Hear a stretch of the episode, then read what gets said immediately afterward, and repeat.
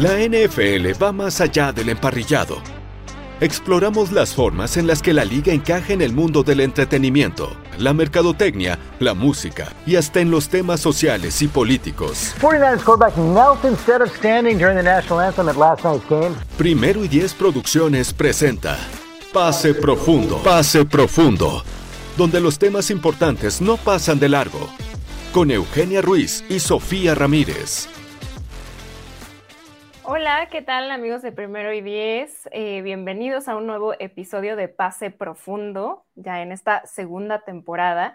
Y el día de hoy tenemos un tema muy interesante que creo que a muchos de ustedes les va a llamar la atención. Bueno, a mí sí, porque cuando estuve leyendo la investigación dije, esto está, está muy padre y muy interesante. Algo muy Succession, Game of Thrones, ¿no? Con esto de eh, los dueños de la NFL y cómo literal, pues hay un juego de poder para mantener a la franquicia, ¿no? Cómo han ido cambiando también a lo largo de los años, pero bueno, ahorita vamos a platicar un poquito más a fondo de esto, pero antes quiero darle la bienvenida a mi querida Sofi que está con nosotros el día de hoy. ¿Cómo estás, Sofi?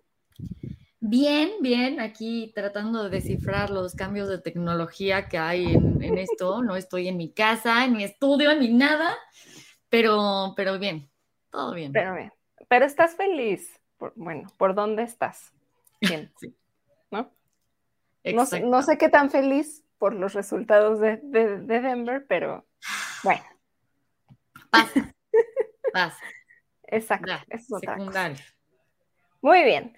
Pues eh, vamos entonces a comenzar el episodio del día de hoy justo con este tema de cómo se forman más o menos eh, las propiedades en franquicias de la NFL, ¿no? Creo que conocemos a varios dueños de varios equipos, no hay nombres muy conocidos como Jerry Jones, Robert Kraft, pero es muy interesante ver que muchos de los equipos, pues básicamente así como la realeza, ¿no? Se van heredando, ¿no? Que los tiene una persona y después la propiedad pasa a ser parte de sus hijos y ellos son los que llevan las riendas y así ah, sucesivamente. Creo que uno de estos casos que está muy interesante es justo el de eh, los Bears, ¿no? Los Chicago Bears, que sí han ido heredando prácticamente el equipo, ¿no? Desde George Alas y ahora a Virginia McCaskey. Pero el tema es que también a veces, a diferencia de lo que uno puede pensar, las personas que heredan eh, como esa propiedad realmente no la quieren.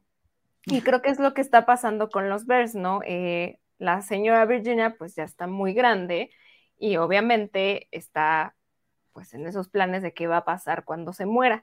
Pero de sus hijos, que aparte son varios, realmente no hay gente que, se vea como, eh, ya sabes, el sucesor eh, para tener la propiedad de los Chicago Bears.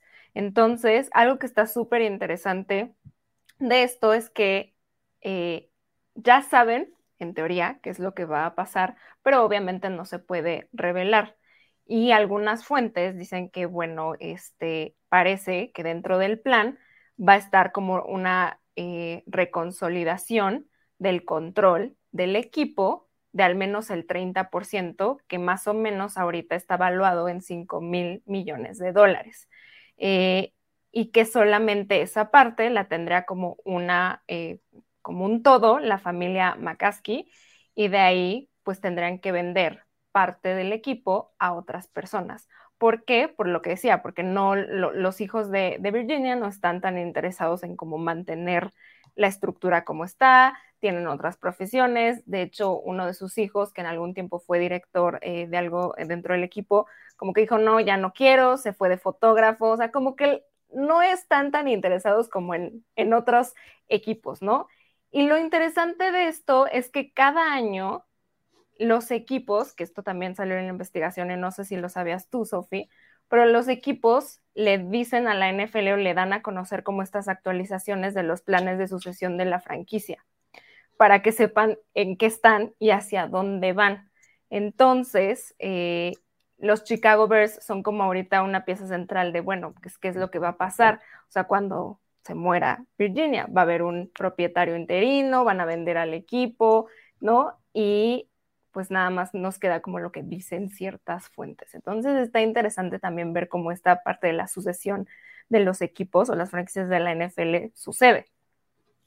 Sí, o sea, creo que ahí está muy interesante porque al final de cuentas, en teoría, no iba a pasar a, la señora Virginia, ¿no? Al final de cuentas, pues, fue desde antes de que ella naciera, que tenían el equipo, que toda la familia realmente estaba involucrada y el dinero pues, de la familia también venía de parte de que los Bears siguieran eh, jugando fútbol americano, que siguieran vendiendo y teniendo un buen equipo, ¿no?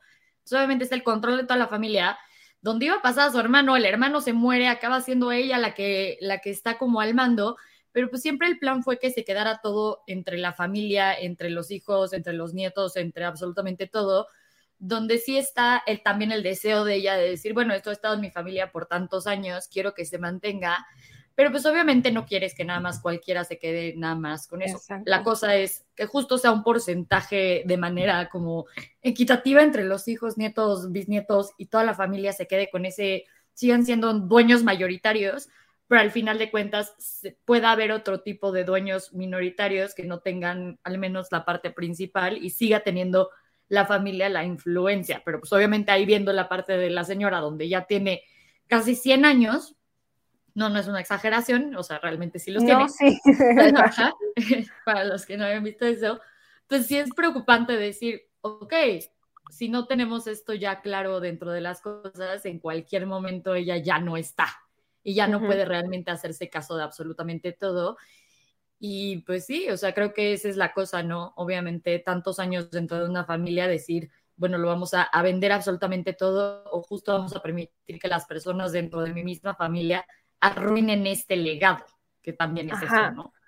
Es que justo es, eh, también es un, es un buen punto, Sofía, porque si tu familia o quien debe de heredar la franquicia no está interesada en tenerla, el manejo también del equipo puede llegar a ser pobre, porque no le ponen la misma atención, ¿no? O el mismo interés que tú le estás poniendo en estos momentos. Entonces, también en, en beneficio del equipo puede llegar a ser esta parte de vender una parte del equipo o venderlo completamente, ¿no? Que pase a otras manos que sabes que le van a dar como un, mejor uso. Entonces, por eso, en teoría, según fuentes, una de las ideas es que la familia McCaskey se quede con una menor parte del equipo y la otra parte se venda pues a, otra empresa o lo que sea, eh, persona de interés, para que haya como este equilibrio. Caso contrario a lo que pasó con eh, los Saints, donde ahí sí las familias, bueno, no las familias, pero la propia familia se estuvo, eh, pues, ¿cómo se llama? Eh, peleando prácticamente al equipo, porque, bueno, fue una pelea entre Gail Benson, que era la esposa de Tom Benson, que era el dueño del equipo, entonces, había un plan como de sucesión cuando él se muriera, que era que lo llevaran entre ella, que, era su esposa, y su hija, ¿no? La idea era como pues justo tal cual, como una empresa normal. Y muy al estilo Succession, aquí sí fue como de, no, se pelearon, hubo una súper pelea porque al parecer a la hija, a los hijos en general no les caía bien eh, Gail Benson porque es la, la esposa más reciente, o sea, no es su mamá, entonces hubo un altercado en algún punto, se pelearon, creo que se quitaron de cosas, etcétera. Y el señor dijo, no, a ver, esto no va a ocurrir. Y le quitó como esa parte de la propiedad a sus hijos y le dio toda la propiedad a su esposa. O sea, le dijo, tú te vas a quedar con el equipo. Entonces, Gail Benson es ahora pues la propietaria de eh, los Saints y también de los New Orleans Pelicans, que son el equipo de básquetbol de New Orleans en la NBA. Entonces, ella se quedó como con la, la mayoría, pues, eh, de hecho, por eso es como la, una de las mujeres más poderosas en, los deportes, porque pues tiene como dos franquicias eh, deportivas, y los hijos se quedaron pues prácticamente sin nada. Entonces, ahí sí es como de serie de televisión dramática, ¿no? De te quito la herencia y se la paso a, mi esposa, ¿no? Y ahora ella hace el manejo como también del, del equipo y es esta parte muy contraria a la de los Bears, donde pues todo mundo se quería quedar con la propiedad de los Saints. Pues es que creo que ahí también hay muchos casos que dices, obviamente eh, te quieres quedar con una franquicia NFL y si es al final de cuentas una empresa. Entonces yo también lo veo por la parte de, los Broncos, que mucha gente decía, es que qué está sucediendo con los Broncos, nadie entendía qué era lo que pasaba. Y era que literalmente Pat Bowlen, eh, pues obviamente compra el equipo en, en los ochentas y se convierte como el propietario mayoritario de, los Denver Broncos y de repente pues pasan los años, los Broncos ganan Super Bowls, ya se obviamente tienen mayor, mayor valor en como franquicia. Y a, Pat Bowlen le da Alzheimer, entonces literalmente deja como un, una, pues, un comité para encargarse de todo lo que, lo que era la franquicia, las operaciones, etcétera, pero pues su intención siempre fue que los Broncos quedaran en alguien de la familia, pero pues ¿qué pasó? Igualito, Succession, donde todo el mundo se lo quiere quedar y hay otros que no se, no se lo querían quedar. Él al final de cuentas tuvo dos matrimonios, uno donde realmente no querían, otro donde sí querían, pero decía, no dejó una línea de sucesión, por así decirlo, de manera clara. Entonces dijo, en lo que alguien de mi familia quiere, puede, desea estar, etcétera, etcétera, etcétera. Y alguien, porque él quería que empezara desde abajo y que realmente hubiera un interés y una... Pues alguien que se fuera formando para tomar las riendas completas del equipo y estar completamente sumergido en el equipo pues de repente, eh, pues sí, una de sus hijas, Brittany, estuvo súper metida, los demás no se metían, pero son dos matrimonios donde uno se empezó a pelear con, entre los hermanos, entre los medios hermanos, entre todos para ver, yo quiero vender el equipo, no, yo no lo quiero vender, que ahora los dueños anteriores de quien compró Pat Bowlen, eh, el equipo en primer lugar, tenían derechos a quién sabe qué, y fue un lío gigante de años y años y años donde Pat Bowlen ya no solo no tenía facultades por el Alzheimer, sino que después eh, falleció y nadie, y los Broncos no tuvieron dueño, tenían ese comité de pues personas que administraban el equipo, liderado por Joe Ellis, pero no tenían en sí un dueño, era un comité porque no, no había esa línea de sucesión y no había alguien que fuera el claro eh, pues, descendiente a, o más bien heredero al, trono llamado Denver Broncos. Entonces, pues al menos ahí con los Saints se estaban peleando porque todos querían ser parte. Aquí era de, ni siquiera decidimos si queremos ser parte o no, y la mitad de los hijos sí quieren y la otra mitad no, y pues si no llegan a un arreglo, se tiene que vender el equipo. Entonces, sí. Sí, o sea, pues son literal como tramas de de serie. Una serie televisiva, ¿no? Donde es más, a lo mejor hasta Succession se puede basar en algo así. No, no sé. Pero. Eh, Podemos hacerlo. ah, exacto. Son peleas, ¿no? Entre propios miembros de la familia, eh, herencias. O sea, al final los equipos sí se tratan como este recurso, este asset súper valioso que casi casi se tiene que pasar de generación en generación, lo que todo el mundo quiere. También por la el poder que pueden llegar a tener, ¿no? Al ser dueños de una franquicia deportiva. Lo que está súper interesante es cómo eh, muchos de los equipos, eh, o sea, los recursos de los dueños de los equipos, vienen de la industria, por ejemplo, del petróleo o de la industria de la energía.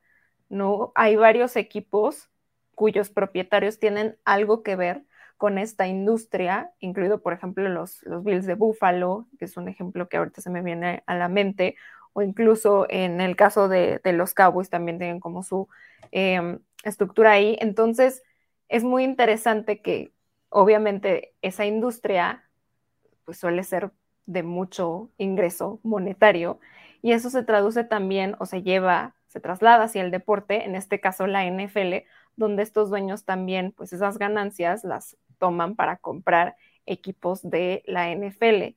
Y hablando de eh, Jerry Jones, pues también nos da como una idea de cómo estos propietarios ven a estos equipos deportivos como una inversión a largo plazo que les puede redituar en grandes ganancias. Por ejemplo, eh, Jerry Jones compró a los Cowboys en el 89 por 140 millones de dólares, ¿no? Que obviamente sigue siendo mucho dinero, pero ahora tienen eh, un valor estimado de 8 mil millones de dólares, ¿no? Eh, y la NFL es una de las ligas con el mayor porcentaje de ganancias de franquicia, o sea, como que les da más retorno de inversión. Eh, y estamos hablando de una liga que si bien sí tiene una amplificación mundial, pues tampoco es como que el deporte mundial, ¿sabes? O sea, como que, o la liga mundial. Hay otras que generan como mayor interés fuera de, su propio mercado. Entonces, pues cuando te pones a, pensar en, en, eso, ¿no? Dices, ¿cuánto dinero se está ahí generando de una franquicia de la NFL? Por ejemplo, Forbes dice que más o menos el promedio de valor de un eh, equipo de la NFL es alrededor de 3.500 millones de dólares, que ya es un chorro, ¿no? Pero es el promedio. Y cuando calculas como el valor total en general, más o menos estás hablando de 154 mil millones de dólares. Em, entonces, pues sí es, en pocas palabras, es muchísimo dinero. Eh, y obviamente hay equipos que se nota y sabes que tienen las mayores ganancias o que le invierten más o que, o sea, si ves como el, el, tamaño, ¿no? del equipo, los ingresos. El que tiene mayor eh, valor son los Cowboys, luego los Patriots, o sea que sí, como que sí dimensionas eso. Pero de ahí hay como algunos equipos interesantes que al menos yo no veía en el top 10, como los Jets, que son el séptimo, o los Commanders, que son el sexto, ¿no? Entonces, Cowboys, Patriots, Rams, Giants, Bears, los Commanders, Jets, 49ers, Raiders y los Eagles. O sea, no sé, pero yo siento que veía como a otros equipos, a lo mejor por creer como popularidad equivale a, valor, ajá, pero sí está muy interesante como algunos equipos que tú pensarías que no son tan redituables, al final sí acaban siéndolo. Sí, creo que también esa idea viene de, de Jerry Jones, ¿no? Un poco. Sí que obviamente ven, ven la parte de evaluación todo el tiempo, la parte de Force, y dicen, ok, es el, es el equipo más caro, más valuado o con mayor dinero posible. Y creo que es obviamente el estadio, pero también el equipo y la marca y el reconocimiento que tiene. Y es este, él no solo fue una, una buena persona haciendo dinero por sí mismo, sino haciendo que el equipo siga con, o sea, haciendo más dinero de eh, no solo lo que ponen en el campo, sino ellos mismos. Y entonces la evaluación de, los Cowboys creo que también nos, ayuda a decir, bueno, son, son reconocibles, tienen la marca, pero tienen lo que habíamos platicado antes, ¿no? Tienen la parte de NFTs, tienes el, tienes el nuevo estadio, tienen todo lo que hacen, donde eso te dice, son una franquicia que tiene dinero, ¿no? Obviamente, cuando piensas en, en, algo como, por ejemplo, ahorita vamos a hablar más de los Commanders, pero los Commanders dices, uy, el estadio, no, pues no está tan padre. ¿Cuántos eventos realmente podría haber ahí que, que sacaran dinero? ¿Cuánta gente está tan descontento con la franquicia que ni siquiera van, no llenan el estadio? Eh, hay gente que se queja todo el tiempo de, que deben de vender el equipo, de que están... Entonces, ¿de dónde sacan el dinero para ser una de las franquicias más importantes o mejor valuadas en ese sentido? Como que no, no hay una correlación en lo que uno escucha de una franquicia como lo puede ser los Cowboys a lo que puede escuchar de una franquicia como puede ser los Commanders, incluso cuando los dueños tengan una cantidad muy grande de dinero, ¿no? Y creo que es la diferencia. Obviamente se habla de, de personas que son millonarias, billonarias, pero es muy diferente en cuánto está valuado el equipo por sí mismo, como la marca, como la franquicia, como todo, y en cuánto están valuados los dueños de esos equipos. Entonces sí hay que dividir también esa parte. Sí, justo como que nos quedamos con la idea de los Cowboys, este equipo que sí realmente se ve como una marca, ¿no? Más allá de ser el equipo de NFL, eh, lo que hablábamos en otro episodio, ves el logo lo identificas, eh, o sea, como que, ajá, eh, se aseguran de que tengan eh, alianzas con otras marcas, ¿no? patrocinios, etcétera. El estadio se presta para otros eventos, o sea, como que general, en general, sí se ven como un, parte de la industria del entretenimiento, si lo quieres ver así, mientras que otros, pues realmente no tienen tanto como ese chip de venderse, venderse, venderse, ¿no? Es más como, no sé, somos un equipo tal cual.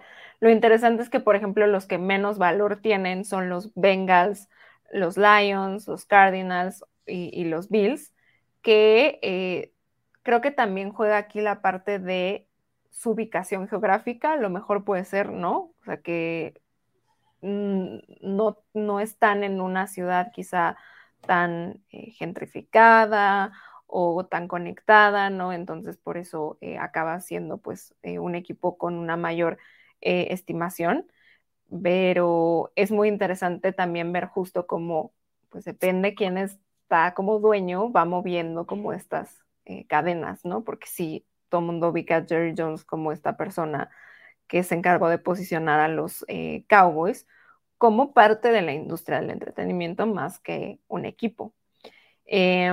Otra cosa muy interesante, por ejemplo, Sofi, es que hay ciertas reglas que tiene la NFL para eh, ser dueño de una franquicia de la NFL y lo que pide es que el dueño principal de la franquicia tenga por lo menos un 30% de propiedad del equipo, ¿no? Que va muy ligado a lo que ahorita hablábamos de los Bears, por eso se, se quedarían como con el 30, porque es lo menos que le permite la NFL que tenga una persona que es el eh, dueño, principal, al dueño mayoritario, exacto. Y todo el grupo de, de, dueños de la franquicia no puede ser más de 24 personas, ¿no? Entonces no es como que yo pueda juntar mis ahorros con eh, 300. Todo primero y 10. Exacto. Bueno, o sea, yo así haciendo cuentas, igual si nos alcanza, no, no sé. Pero, eh, ¿no? Con todos los fans de los Patriots y decir, vamos a comprarle a Robert Kraft el, equipo. No, tienen que ser máximo 24 personas. Y creo que esa también es una de las cosas que a mí se me hace interesante, ¿no? En, el caso de los Packers, que mucha gente pregunta, oye, pero ¿qué sucede con los Packers? No puedo, no puedo yo ah, hacer lo mismo con mi equipo. No, y justo este tipo de reglas de, o si quieren, la sucesión o qué es lo que se implementa, es también por los Packers. Ya dejamos que esto sucediera una vez, pero como fue anterior a que se establecieran las reglas, por eso dejan que suceda este tipo de cosas, no se puede hacer de nuevo. O sea, ya, ya lo, sí, lo bloquearon para impedir justo que volviera a pasar una, un tema así. Si no saben que, de, qué, de qué estamos hablando, pues básicamente los Packers no tienen como un dueño mayoritario, o sea, no tienen un Jerry Jones o una familia, este, ¿no? Que, que sea la dueña, sino más bien son como una empresa que vende como acciones eh, tiene 360.760 acciones y las puede comprar pues quien quiera, bajo un proceso obviamente, pero o sea, si, si hay una nueva venta de acciones, usted, señor fan de los Packers, podría ser parte del, grupo de dueños, ¿no? De los Green Bay Packers. Sí, y es aquí eh, tanto certificado de yo compré este, este porcentaje, esta cantidad, entonces tengo dinero invertido en el equipo de mi preferencia en ese caso, ¿no? Sí, que prácticamente siento que a estas alturas ya es como algo nada más, este, ay, ¿cómo se dice? Se me fue la palabra. O sea, pero que ya nada más es como para hacer sentir bien a la gente así de, sí, mira, ay, aquí está, toma, eres parte de, los dueños de los Green Bay Packers, pero que realmente pues ni va ni viene, ¿no? Hay gente que obviamente está moviendo los hilos del equipo, eh, pero estaría padre, ¿no? Lo que decía, que te llegara una encuesta así como de, ¿usted ¿Estás cree que debemos... Lo que estás viendo en el campo? Deberíamos de retener a Rogers. ¿Qué vamos a hacer? el contrato y tú. Mm, no. ¿A qué wide receiver prefieres que le traigamos a, tu nuevo coreback? Ponemos a Jordan Love a prueba. ¿Qué opinas? Estaría padre. estas encuestas, ¿no? Semanales a los eh, dueños, entre comillas. Satisfacción. De los, de los, ajá, encuesta de satisfacción, quejas y su buzón de sugerencias, todo eso. No, sería un caos. Entonces, obviamente sí hay un grupo de personas que son como las que controlan. Por eso digo que ya nada más es como de chocolate, casi, casi tú, tú, este, tú ser parte de los accionistas de los Green Bay Packers, porque también, eh, pues obviamente las acciones las compras como por única vez, entonces tampoco es como que con ese dinero hagan todo lo que se tiene que hacer para manejar un equipo deportivo. Pero bueno, la intención es lo que cuenta, está bonita la historia, pero no se va a volver a repetir. Así que si ustedes no son fans de los Packers, lo siento, no van a poder replicar lo mismo con sus equipos porque ya no lo eh, deja la NFL, ¿no? Está prohibido.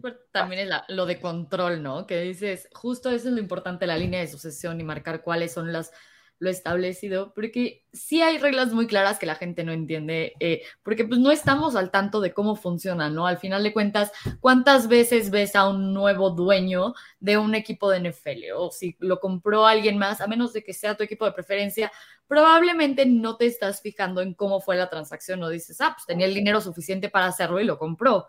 Cuando aquí es, no, o sea, no solo tienen que ser aprobados por, por el comisionado Roger Goodell, sino que también por el comité de, de otros dueños y tienen que acceder a que esa persona pueda ser parte del grupo de dueños, ¿no? O sea, sí, es como votado a favor para que entonces puedas pertenecer a su grupo selecto de dueños de la, de la NFL. Entonces, básicamente no solo es dinero, o sea, también hay una parte como de, pues si venderte como tal cual al resto de los dueños de, miren, yo soy la mejor opción, ¿no? Porque no es nada más invertir el dinero y decir, aquí está, si me alcanza para comprar un equipo, sino todo lo, lo, que engloba. E incluso para destituir a un dueño de un equipo, también necesitas esa aprobación, lo cual me da pie al siguiente, a la siguiente parte, ¿no?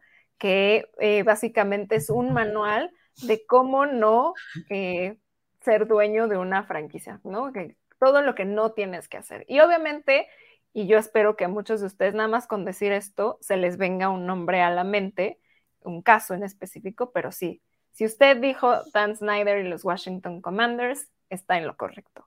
Porque básicamente, como les decía, es el manual de, por favor, no hagas esto.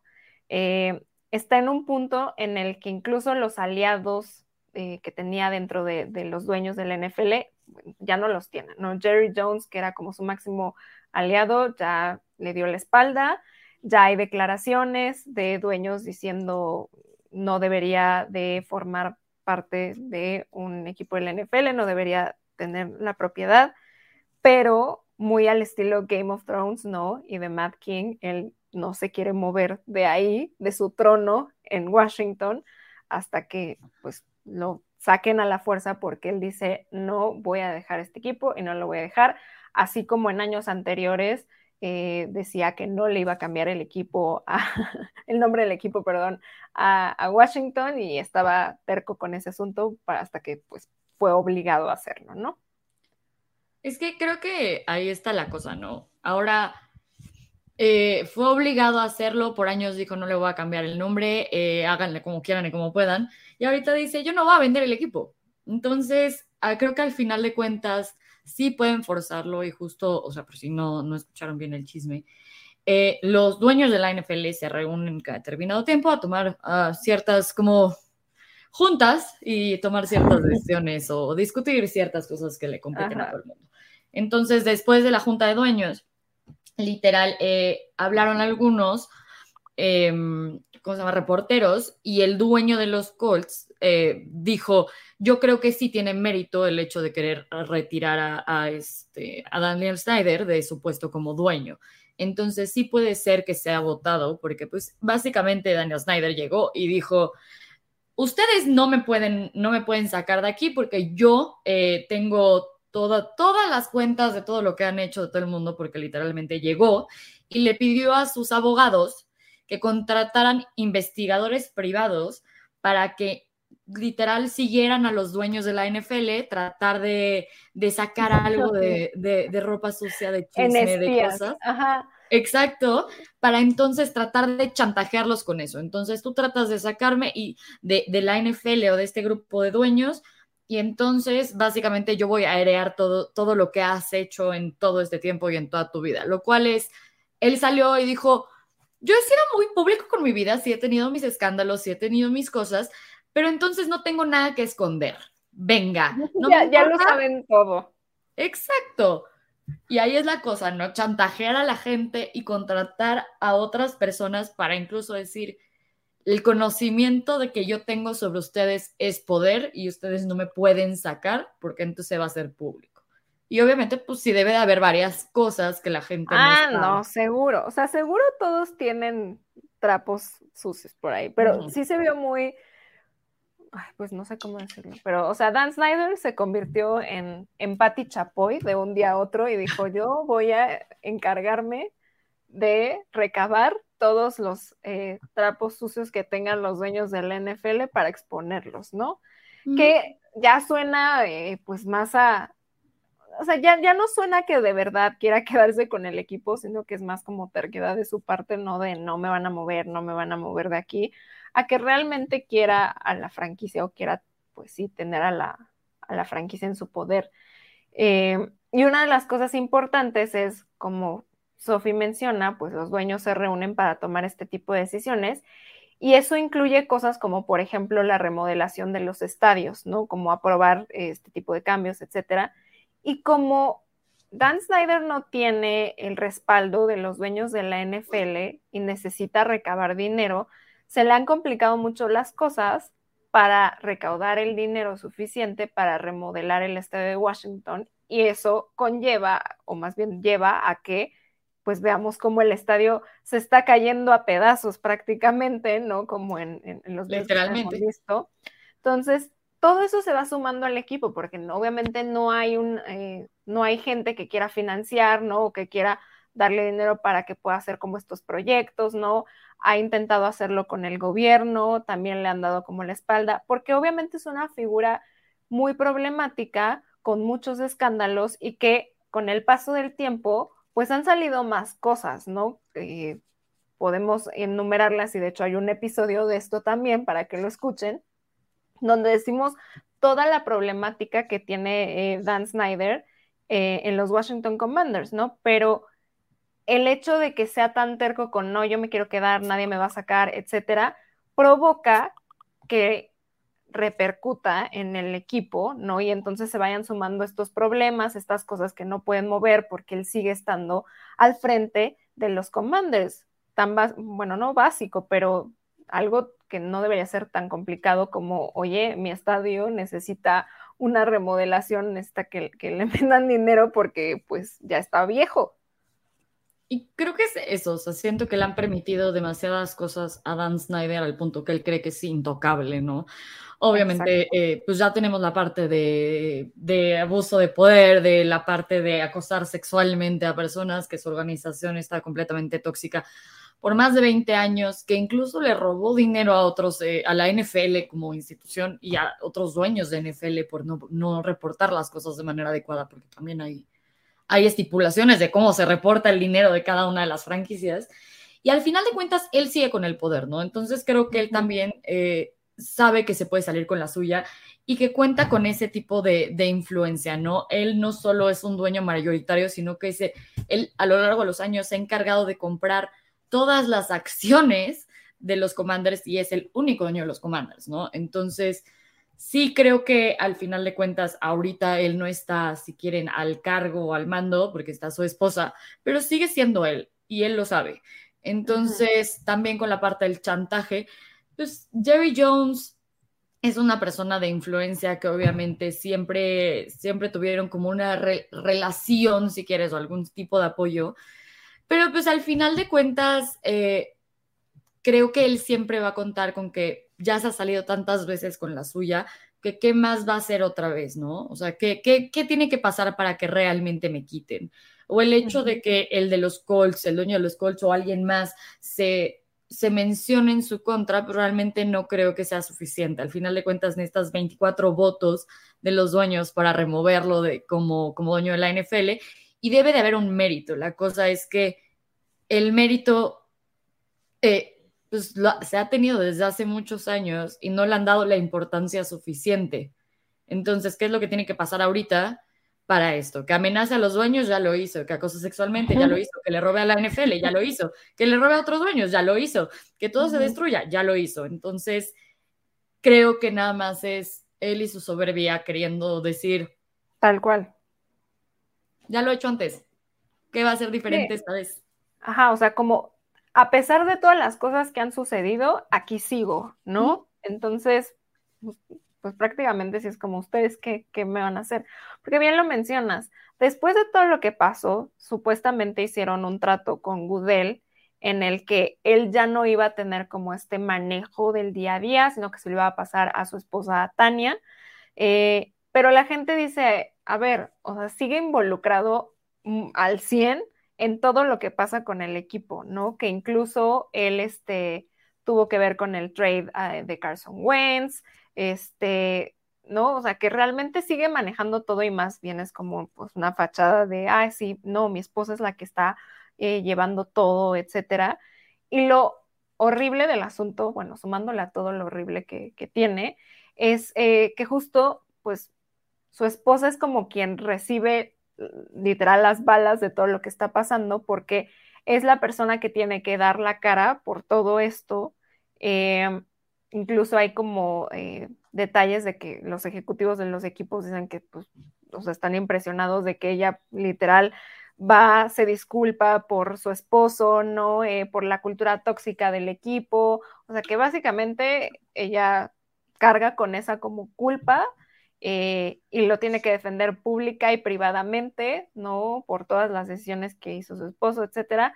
Y obviamente también viene la parte de, pues, poner como a, a ver, si todo lo que tuviste o lo más reciente tiene que ver con acoso, ¿no? sexual y cómo tratabas a las mujeres dentro de tu equipo, pues poner a una mujer como la figura que ahora es la que en teoría, entre comillas, toma estas decisiones del día a día, pues también es una una movida de relaciones públicas para tratar de curar un poquito la imagen del equipo, ¿no?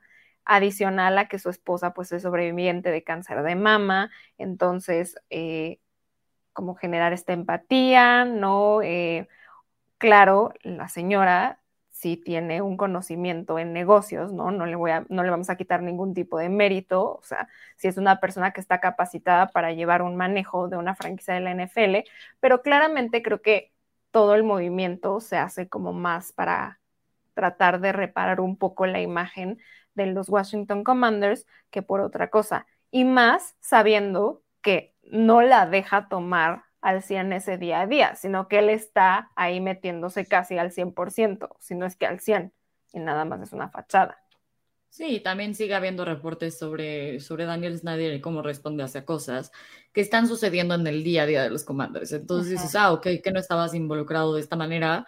Eh, creo que ahí sí se ve. Y creo que también una de las cosas que, que ha salido es, como dices, la parte del estadio, ¿no? Que se puede tener ciertas deudas, o sea, no nada más, si yo tengo, si ahorita yo me gano la, la, lotería y tengo billones de dólares y todos aprueban que yo compre a el equipo que sea de su preferencia, eh, no solo es eso, sino que tengo que tener como cierta liquidez, cierto dinero, hay estudios financieros sobre mi, pues, el dinero que yo tengo o que puedo tener, para que haya cierta estabilidad para el equipo, para la franquicia, para la NFL y que entonces tiene que pasar no solo la parte eh, personal, sino la parte financiera. Entonces se deja también límites a ciertos, bueno, a los dueños en general, para que no puedan absorber tanta deuda. Y eso puede ser, o sea, deuda hacia el banco, deuda hacia el gobierno, deuda en general para, por ejemplo, cosas de infraestructura muy grandes, como puede ser la construcción de un estadio. Entonces, puede ser que lo paguen ellos mismos, puede ser que, lo consigan de varias maneras, pero hay requisitos dentro de la NFL para que no puedan superar cierta deuda. Entonces, esa es una de las cosas que también se ha mencionado ahorita, que pudiera ser una de las maneras en las que Daniel Snyder deje de ser dueño, porque justo dice que no tiene el dinero para construir eh, por sí mismo eh, el estadio. Entonces está viendo dónde consigue el dinero para darle a la gente lo que quiere. Pero entonces le han, le han otorgado muchos perdones por parte de la liga en la parte financiera. Entonces, algunos dueños no están conformes con eso y más después de que salió el reporte de que, oh, no reporta las cosas bien, me está robando dinero.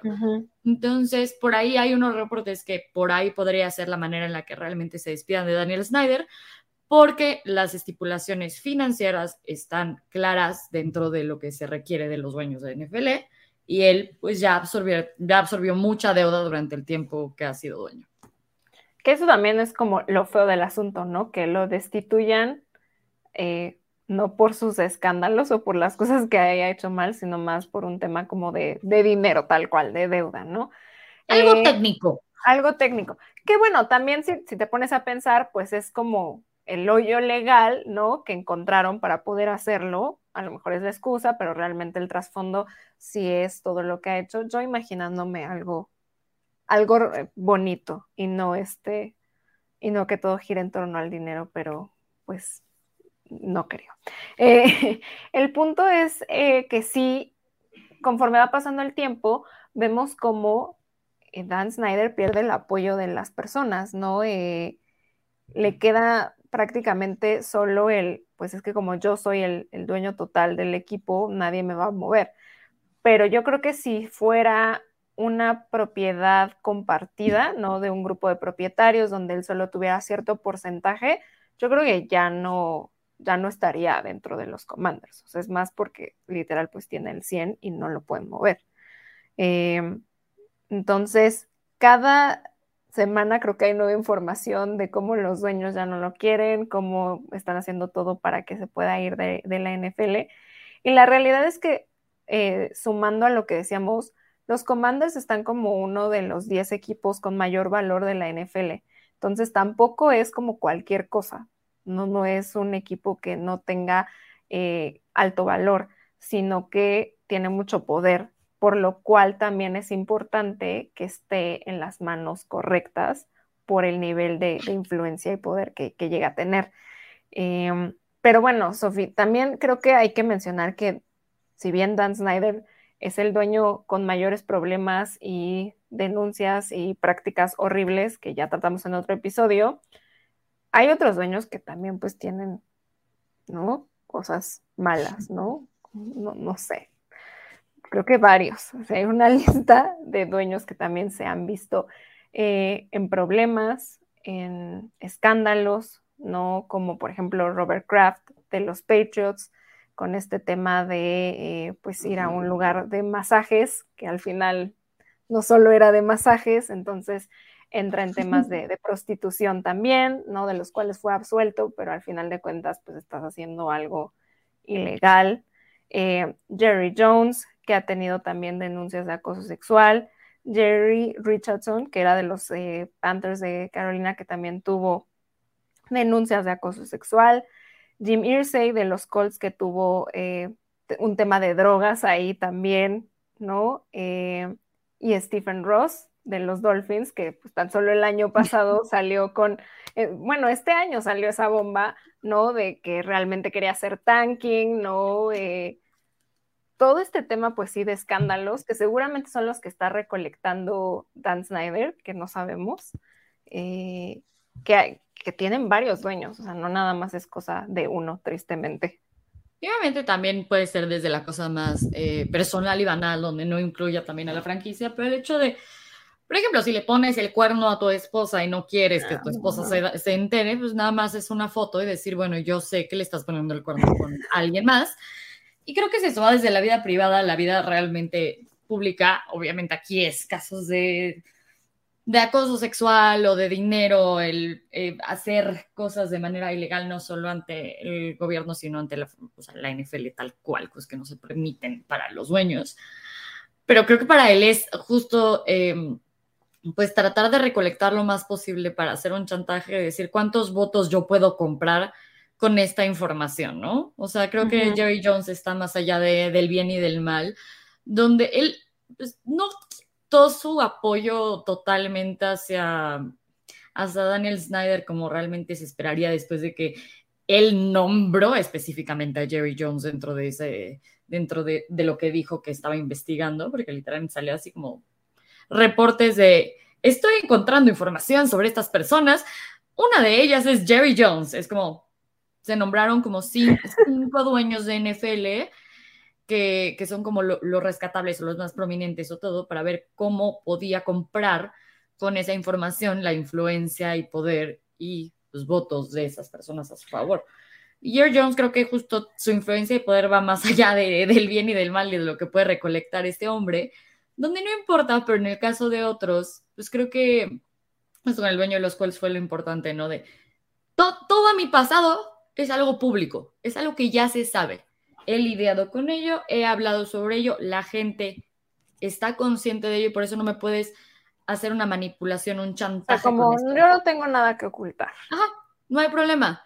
Pero sí ha de haber muchas personas que el hecho de algo tan simple como le estoy poniendo el cuerno a mi esposa pueda ser motivo suficiente para que realmente se quede ahí. Sí, y bueno, no sabemos el alcance de, o sea, puede ser algo así, o puede ser algo que literalmente sí inicie una bomba en la NFL, ¿no?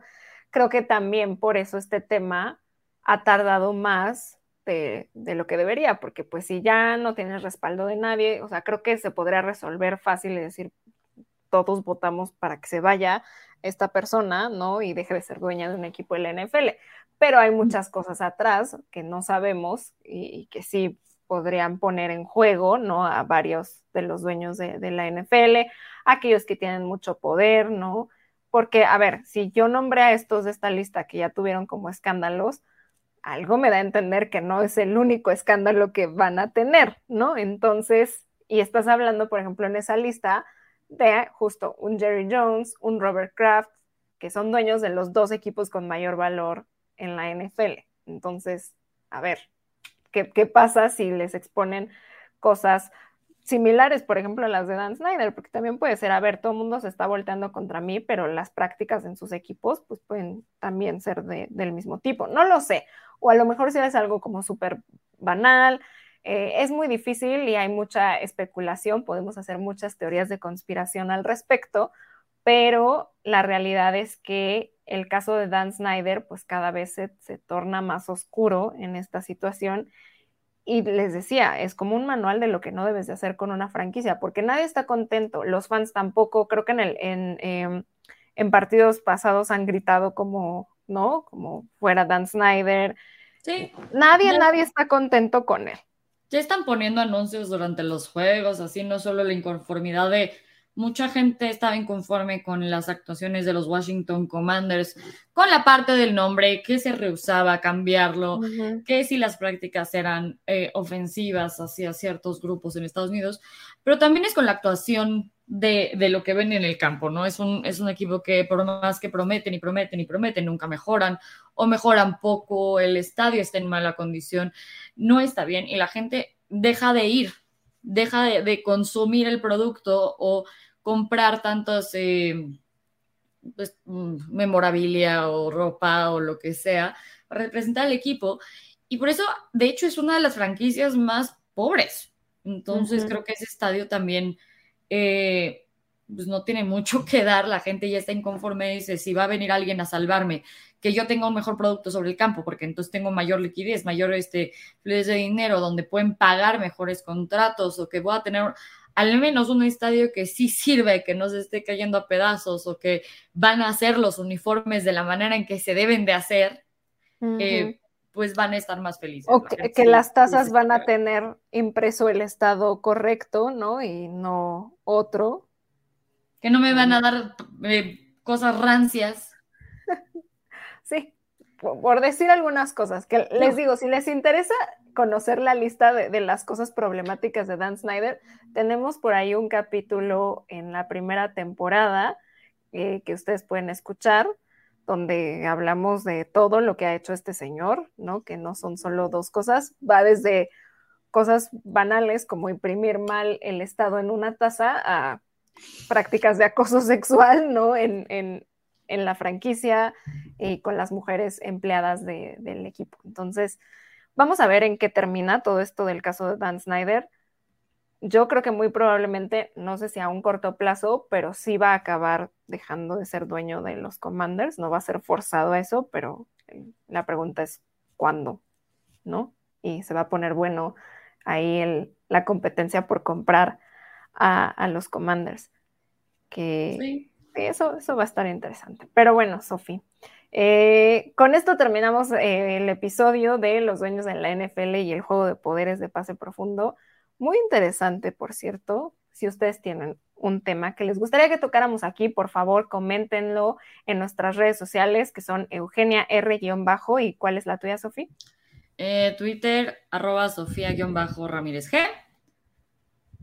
Muy bien. Y obviamente seguir a las cuentas de Primero y Diez en todas nuestras redes sociales, suscribirse en, eh, en nuestro canal y por supuesto también saben que este y otros eh, episodios de otros contenidos de Primero y Diez los pueden encontrar en todas sus plataformas de audio favoritas para que también pues exploren eh, otros contenidos que tenemos por allá y si quieren vernos en vivo, ver nuestras caras y las expresiones que hacemos cuando hablamos de, de Dan Snyder. Yo hoy no, hoy no. Bueno, pero la siguiente, eh, exacto, en general, en el siguiente episodio o en el que usted guste, pues eh, recuerde que tiene que unirse como miembro del canal de Primero y Diez. Si no sabe cómo hacerlo, pues es muy sencillo. Ahí en la página de YouTube hay un botón que dice Join o Unirse.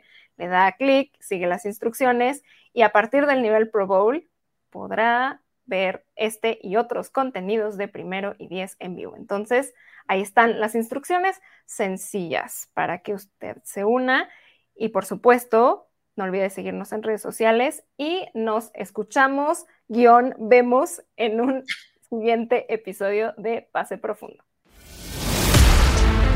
Esto fue Pase Profundo, donde los temas importantes no pasan de largo, con Eugenia Ruiz y Sofía Ramírez.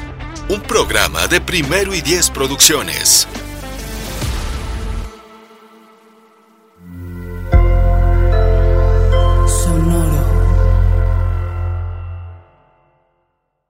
I'm Victoria Cash. Thanks for calling the Lucky Land Hotline. If you feel like you do the same thing every day, press 1. If you're ready to have some serious fun for the chance to redeem some serious prizes, press 2. We heard you loud and clear. So go to LuckyLandSlots.com right now and play over 100 social casino-style games for free. Get lucky today at LuckyLandSlots.com. Available to players in the U.S., excluding Washington and Michigan. No purchase necessary. VGW Group. Void prohibited by law. 18 plus. Terms and conditions apply.